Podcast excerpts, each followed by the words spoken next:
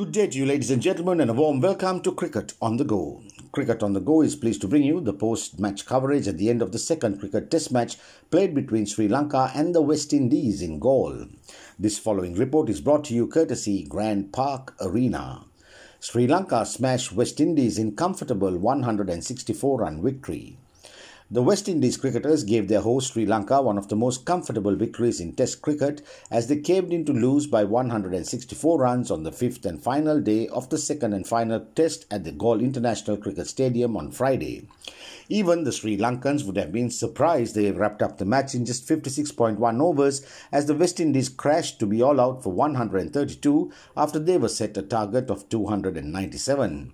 Sri Lanka resumed the final day's play at 328 for 8, declared at 345 for 9 with Dhananjay Silva making an unbeaten 155 from 262 balls in more than 6 hours of batting. Dhananjaya was a judge player of the match, whilst off spinner Ramesh Mendis was declared the player of the series for a rich haul of 18 wickets in the two match series.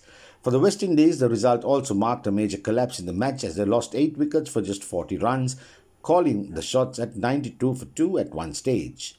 The floodgates opened in full flow after Shai Hope fell to Mendis, who missed a hat trick after also having the wicket of Roston Chase for the first ball duck, and four balls later accounted for Kyle Mayers, who also was out without scoring. When top scorer Nkrumah Bonner was bowled for 44 by left-arm spinner Lasith Embuldeniya, it was just a matter of minutes before the West Indies were all out for 132 with Jason Holder out for 3 and Joshua Da Silva remaining not out on 4 as Sri Lanka won the series 2-0. Score Sri Lanka first innings 204 all out, West Indies first innings 253 all out. Sri Lanka second innings 345 for 9 declared, and the West Indies 132 all out. This is Marlon Dale Ferreira signing off for Cricket on the Go.